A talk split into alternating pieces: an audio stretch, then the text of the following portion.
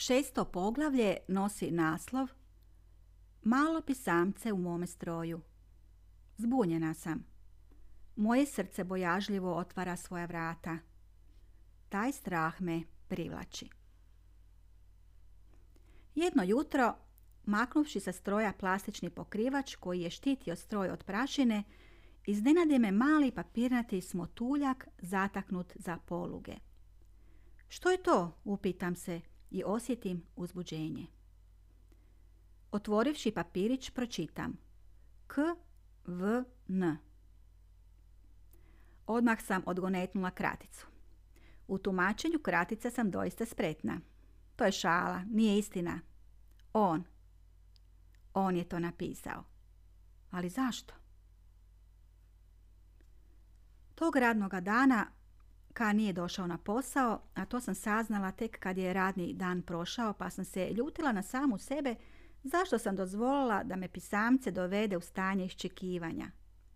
Jer cijelo sam vrijeme očekivala da će on doći na vrata i stalno sam se pitala što će se tada dogoditi, kako će se on ponašati, kako ja i neće li ostali primijetiti da se nešto neobično događa.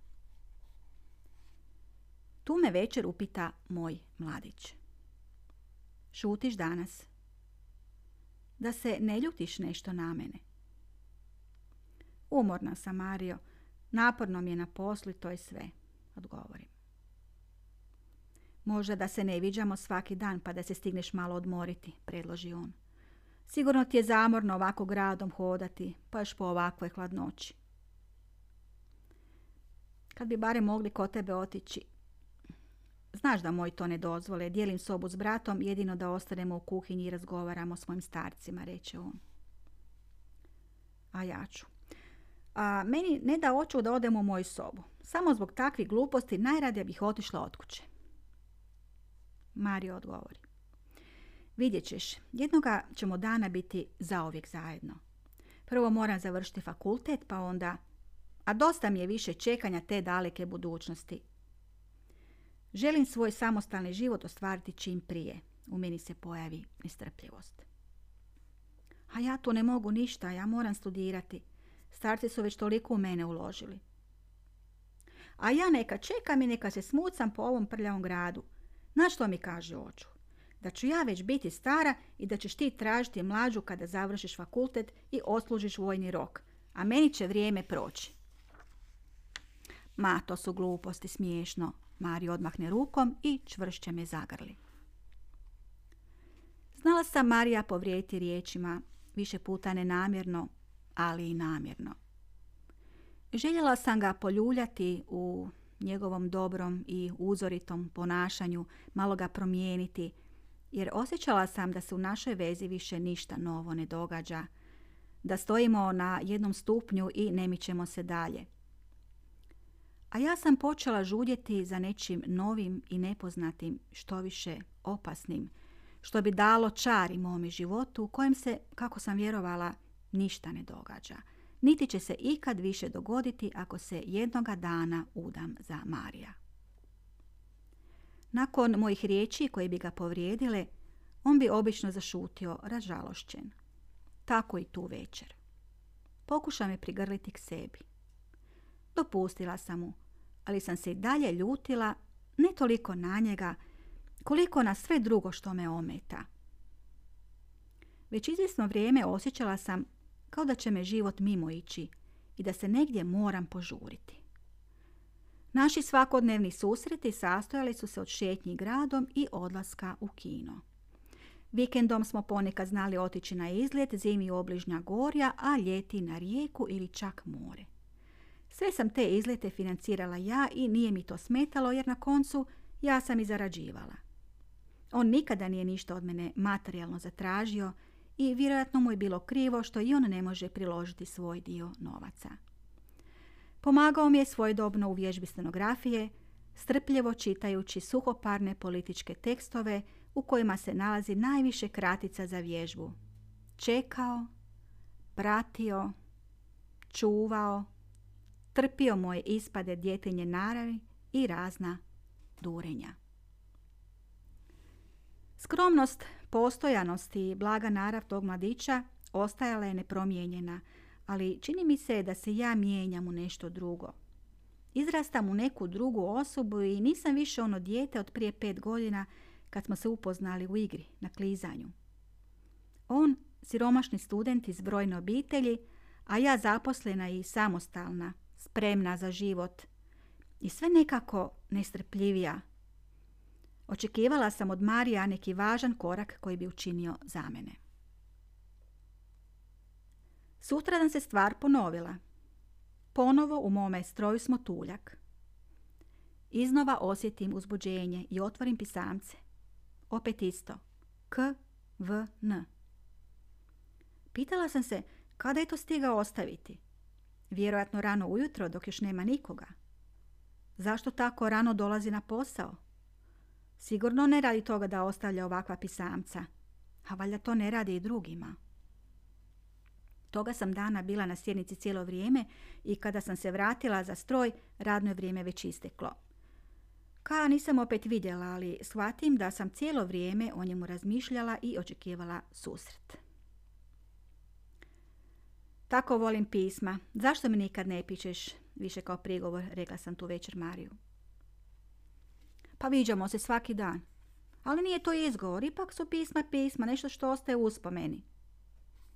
Ne znam pisat pisma, ja sam ti više matematički tip. Morat ćeš se ipak naći nekoga druga za to. Koliko god to skrivala pred Marijom i pred samom sobom, ali činjenica je da su pisamca koja sam očekivala i neizostavno dobivala svakog jutra, pisamca uvijek s istom porukom počela na mene utjecati. Susreti s K na poslu, posle jutarnjih pisamaca, bili su neočekivano ležerni i prisni, posebno kada smo bili sami u sobi. I ja sam se opustila i veselo znala prionuti na posao. Što znači ta tvoja pisma? Upitala sam ga. Pa znaš, Ka voli Ninu. On jednostavno odgovori. To ne vjerujem. Osim toga ja imam dečka. Znam, reče on. A znaš li da ću se ja za tog dečka udati? Ja znam da se ti za tog dečka nećeš udati, koliko god on bio dobar i na mjestu. Čim završi fakultet, udaću se za njega. Uporno sam ga izazivala. On će završiti fakultet, nema sumnje, ali ti se nećeš za njega udati. Da mi je samo znati zašto si tako siguran. Zato jer znam da me voliš i da će stvari ići svojim tijekom. Ovakve igre riječima nisu mi se baš sviđale jer su me zbunjivale. Kao da mi je nametao nešto što nisam htjela, a ponavljanjem svojih tvrdnja u meni je počeo izazivati nesigurnost u stavovima koliko god sam ih tada imala malo i osjećanjima koja su bila sve zamršena i nestabilna. Već kad su mi njegove igre postale toliko zbunjujuće da nisam znala što bih mislila o svemu tome, slijedilo je razdoblje naše poslovne odvojenosti. On je išao na nekakvo službeno putovanje, nešto nevažno kao što reče nekakva obuka i tome slično, tako da je naša odvojenost s jedne strane meni činila dobro, jer sam bila malo mirnija i staloženija u poslu. A ponovo se dušom i srcem vraćala Mariju, pa makar se sve češće bez razloga na njega ljutila. Više boraveći u daktilobirovu, a manje zatvorena u kaovoj sobi, počela sam uspostavljati prisnije kontakte s ostalim radnicama. Sudjelovala sam u razgovorima, slušala o njihovim svakodnevnim obiteljskim problemima, bračnim dužnostima, o brizi za djecu. Uglavnom sam slušala, jer bez takvih iskustava koje one imaju, nisam znala što reći. A kamoli savjetovati ili razmjenjivati riječi. Te su žene bile veselo, cjelovito društvo, ipak malo drugačije od onih žena s kojima sam nekada radila. Prihvatile su me, ja sam se opustila, čak dopuštajući da se šale na moj račun. Često su mi znale spomenuti onog bradatog, na što sam ja odmahivala rukom, ne priznajući ikakvu povezanost s njim. Vraćajući se tramvajem kući jedno kasno poslijepodne u velikoj gužvi, do mene se na jednom progura K. Vrlo se iznenadim njegovoj pojavi u drugačijem okruženju svakodnevnom. Sjetim se upitati ga. Kako to da putuješ tramvajem? Nisam te nikada strela na tramvajskoj stanici. Vjerojatno imaš auto, a i ne stanuješ u mome kvartu. Auto mi je u kvaru, a imam nekog posla danas, odgovorio je. Nakon običnog uvoda, bez obzira na gužu i neugodno okruženje, imao je volju razgovarati sa mnom i to uglavnom zanimati se za moj život, za moja shvaćanja, za moja htjenja. A zašto ti to sve mene pitaš, a ja o tebi ništa ne znam? Upitam ga. Tko si ti? Što uopće radiš? Saznaćeš kad dođe vrijeme. Reče on tiho i sigurno, kao da se radi o nečemu što je zapisano u zvijezdama. Izašao je na nekoj tramvajskoj stanici, a da nisam saznala kuda ide, kojim poslom, a i nije mi se to činilo tako važnim i pokušala sam razmišljati o Mariju. A opet, neko vrijeme iza našeg susreta pitala sam se što Ka o meni misli, ne činim li mu se glupom? A valjda ne, jer inače ne bi sa mnom tako razgovarao i to još o svim tim filozofskim temama. Čak je rekao da sam vrlo rijetka biljka, da je malo takvih, pa kako to da me nisu do sada pronašli? Što mu je to značilo? Sutradan, netom pred završetak radnog vremena, kada sam počela žurno spremati stroj, Kami priđe za leđa i potiho upita da ostali ne čuju. Pođi za mnom. Idemo na Coca-Colu, na jedno mjesto gdje sam učio za maturu. Upoznat ću te s jednom gospođom, odnosno drugaricom, jer gospođe danas ne postoje. Oprosti, ali ne bih. Što bi nas dvoje tamo radilo, upitam ga. Pili Coca-Colu, ništa više. Ali nije bitno to, nego mjesto koje ti želim pokazati, inzistirao je. Pogledavši ga, osjetim popuštanje. Oči su mu svjetlucale, a uglovi usana smješkali. Gornja usnica bila mu je pokrivena brkovima koji su se spajali u neodviše gustu bradu koja mu je baš takvom dobro pristajala. Dobro, ali samo nakratko. Večera se moram naći s dečkom. Ja ću te odvesti. Stići ćeš na vrijeme. Zar te nije auto u kvaru? Upitam ga nenadano. On se malo zbuni. Pa uspio sam ga popraviti. I tako sam se našla u njegovom fičeku. Bilo mi je smiješno voziti se na ta četiri kotača, a kroz napuklo dno automobila vidjela se cesta. Smiješan kontrast vlasnika i njegova automobila. Stari ofucani fičo, samo što mu ne otpadnu kotači, a vozač zgodan, krupan, obučen profinjeno i s ukusom, kozmopolit. Otkud ti taj auto? E, to je moj najdraži auto i ne bi ga mijenjao ni za šta na svijetu. Osim toga, manje sam u njemu uočljiv. Bilo mi je smiješno da tako zgodan čovjek ne želi biti uočljiv. Pa od koga se skrivaš? Od žena? Upitala sam smijući se. Nije odgovorio. Samo je zagonetno šutio, posvetivši se vožnji, a ja sam ga iz prikrajka promatrala. Čudan je. Što je uopće po struci? Pitala sam se, a i ohrabrim se toga i upitati. Ja sam činovnik Boži službenik, nasmijao se. Dobro, nemoj se šaliti, zaista me zanima. Koji si fakultet završio? Meni fakultet ne treba. Da treba, završio bi ga.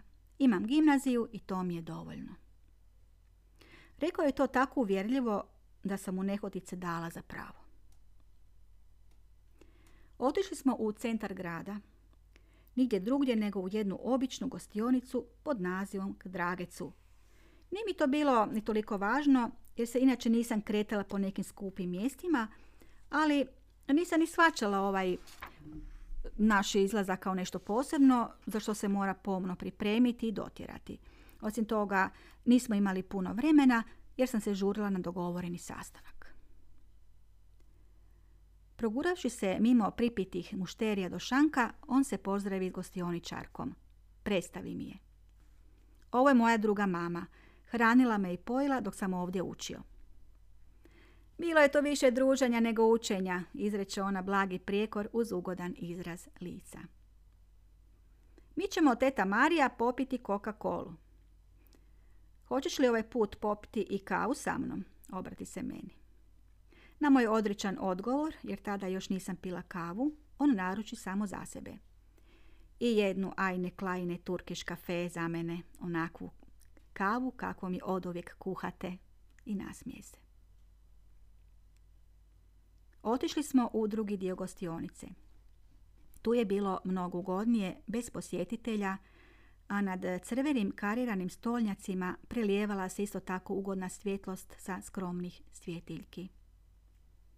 Na jednom mi posade lijepo. Obična gostionica koja miriše na duhan i gemište, a opet nekako posebna. Možda zahvaljujući mome pratitelju. U ovom trenutku si priznam da se zaljubljujem u njega. Premda o njemu znam jako malo, gotovo ništa. Ovo je mjesto kao stvoreno za odmor, a da ne moraš biti kod kuće, rekla sam. Da, tu sam učio. Nisam kući ni išao. Bila mi je dovoljna Coca-Cola, kava i jedan sendvič. Tu sam pisao i svoje prve pjesme. Ovdje smo imali i okupljalište pjesnika, literata. Svake večeri čitale su se isječci raznih dijela iz književnosti i tumačili. Tu sam najviše naučio o književnosti. Zamisli u gostionici. Dok se prisjećao minulih dana, očutjeh u njegovu biću nostalgiju, kao da je prošlo nešto što se ne može više nikada ponoviti, jer sad je drugačije vrijeme. I ne samo vrijeme, već i ljudi. Cijelu večer proveli smo pričajući, bolje rečeno, više sam ja njega slušala. Njegovo prepričavanje neobičnih doživljaja bilo je veoma zanimljivo i neuobičajeno. Govorio mi je o nečemu što nikada u životu nisam čula da postoji. O tajnim udruženjima i družbama, o magičnim osobama i mjestima, o tajanstvenim knjigama iza čih se slova krije tekst sasvim drugačijeg značenja, o tajanstvenim prostorima u kojima imaju pravo pristupa samo neki, o zamršenim labirintima koji se nalaze ispod starog dijela grada. Nisam osjećala umor i skoro sam zaboravila na dogovoreni sastanak. Pomalo mi je bilo žao što moram prekinuti druženje, a to sam mu i rekla. Ima vremena, naći ćemo se ponovo, odgovorio. Zar se zaista želiš sa mnom ponovo vidjeti izvan radnog vremena? Upitala sam s nevjericom. To što smo za vrijeme radnog vremena zajedno nisam ubrajala. Želim i to jako. A sada ću te otpratiti na sastanak. A nije potrebno, ne bih htjela da te on primijeti. Ne znam kako sam se na jednom našla u položaju skrivanja nečega. Nisam ništa loše uradila, sada na jednom nešto tajim i prešučujem. Nemoj osjećati grižnju savjesti, ne boj se. Ja te neću odvojiti od tvoga dečka sve dok ti to ne poželiš. Reče ka blago, kao da me tješi zbog neke predstojeće neminovnosti. Osjetim nemir, jer bi mi nejasna ova njegova rečenica i nisam znala dokučiti što njome misli postići. Osjetila sam nešto poput skalpela koji mi otvara dio mozga s mislima. Kao da mi remeti postojeći poredak shvaćanja, ali i planova, a pred dnu želuca počela sam osjećati drhturenje. Ipak, neobičajeno veselo otišla sam na sastanak i začudila se samoj sebi da svome mladiću pričam o K. Svako malo vraćala sam se na tu temu, a da zato nije bilo nekog posebnog povoda. Kao da sam opčarana. Koliko god glumila sama pred sobom, da se ništa ne događa u mojoj duši, u srcu, u glavi, ipak je proces započeo. Sve jače podrhtavanje u želucu pri jelu kada bih se nalazila s kavom u restoranu, sve više nas dvoje odvojeni od drugih, prozročilo bi mi gubitak apetita, tako da sam se vraćala prazna želuca natrag na posao. ka se posebno oko mene trudio, nastojao biti što više uz mene, a pogotovo je znao pronaći razne poslove u kojima sam mu trebala pomagati. Svaki naš susret na hodniku ozario bi mu lice. Počeo me nazivati svojom malinom. Konačno se opuštam. U meni se pojavljuju snažno osjećanja, a kao ovo kulturno ponašanje, džentlmenski maniri i riječitost ukazivalo mi je na čovjeka koji je sigurno veoma obrazovan, na visokom mentalnom nivou, na čovjeka kojega bi svaka žena mogla poželjeti. Njemu fakultet zaista nije bio potreban i znao je utjecati na svakoga na taj način da ga nitko ni ne stigne pitati za naobrazbu. Kao da se podrazumijeva da je završio visoke elitne škole. Počeh o njemu razmišljati kao žensko stvorenje. U meni je znao podići osjećaj više vrijednosti i samopoštovanja mene kao žene. U svakoj prigodi nastojao je ukazati mi na moju posebnost, na moju nesvakidašnju čistoću i neiskvarenost. Stjecao se dojam kao da je on u životu nailazio samo na nešto loše, a sada je na jednom otkrio mene, koja sam mu obasjala život novom svjetlošću i vratila mu vjeru u dobro. Jednoga dana donesi mi magnetofonsku vrpcu. Ovo poslušaj kada budeš potpuno sama na miru, kada budeš imala dovoljno vremena poslušati od početka do kraja. Ako budeš imala toliko vremena, poslušaj svaki dan. Ili onda kada osjetiš prazninu ili ako ti možda budem nedostajao. Ovo poslušaj nakon gašenja svjetla kad ideš na počinak. Imaćeš bolju predođbu. Zatekoh sebe kako nakon obaveznog sastanka s Marijom trčim kući u mrak svoje sobe. Na starom magnetofonu slušam vrpcu. Slušajući kao glas koji mi je govorio, baš kao da je tu, tik uz mene, ispočetka pomalo nerazumijevajući o čemu se tu zapravo radi, nakon preslušavanja vrpce mislila sam da mi se otvaraju novi horizonti. Oma mi mi njegov glas uz riječi koje se ne čuju u svakodnevnim općenjima između ljudi, a posebno muškarca i žene. Neke rečenice izazivale su u meni pomutnju, pitanja, sumnje, strah, a druge pak utjecale na moje kompletno mišljenje i poimanje svega onoga što je trenutno postojalo kao stavi bilo bitno u mome mladome životu. Zbunjivala me s jedne strane njegova težnja za postizanjem nečega nedostižnog, nečega što mu je na dohvat ruke, a što ovisi pak o meni, o mojoj dozvoli za to nešto. Nije govorio konkretno, već nekako u metaforama.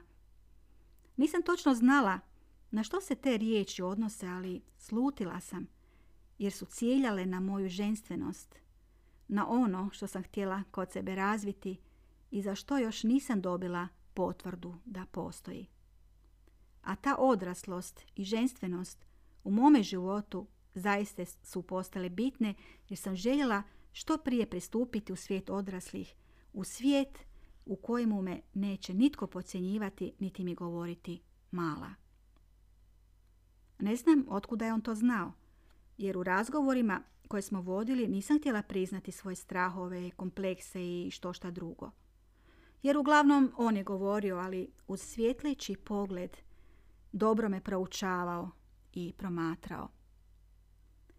Nekad sam imala dojam da govori unaprijed smišljen tekst da bi što manje bio opterećen pozornošću na sebe i svoje promišljanje što više okričući svoja čula meni i mojim reakcijama. I zaista sam cijelo vrijeme imala ugodan dojam da sam kraljica na pjedestalu, da sam ja glavna, ja bitna. Potaknuo je u meni cijenjenje same sebe. Taj osjećaj okretao me sve više k njemu i nisam više mogla zamisliti živjeti život bez tog čovjeka.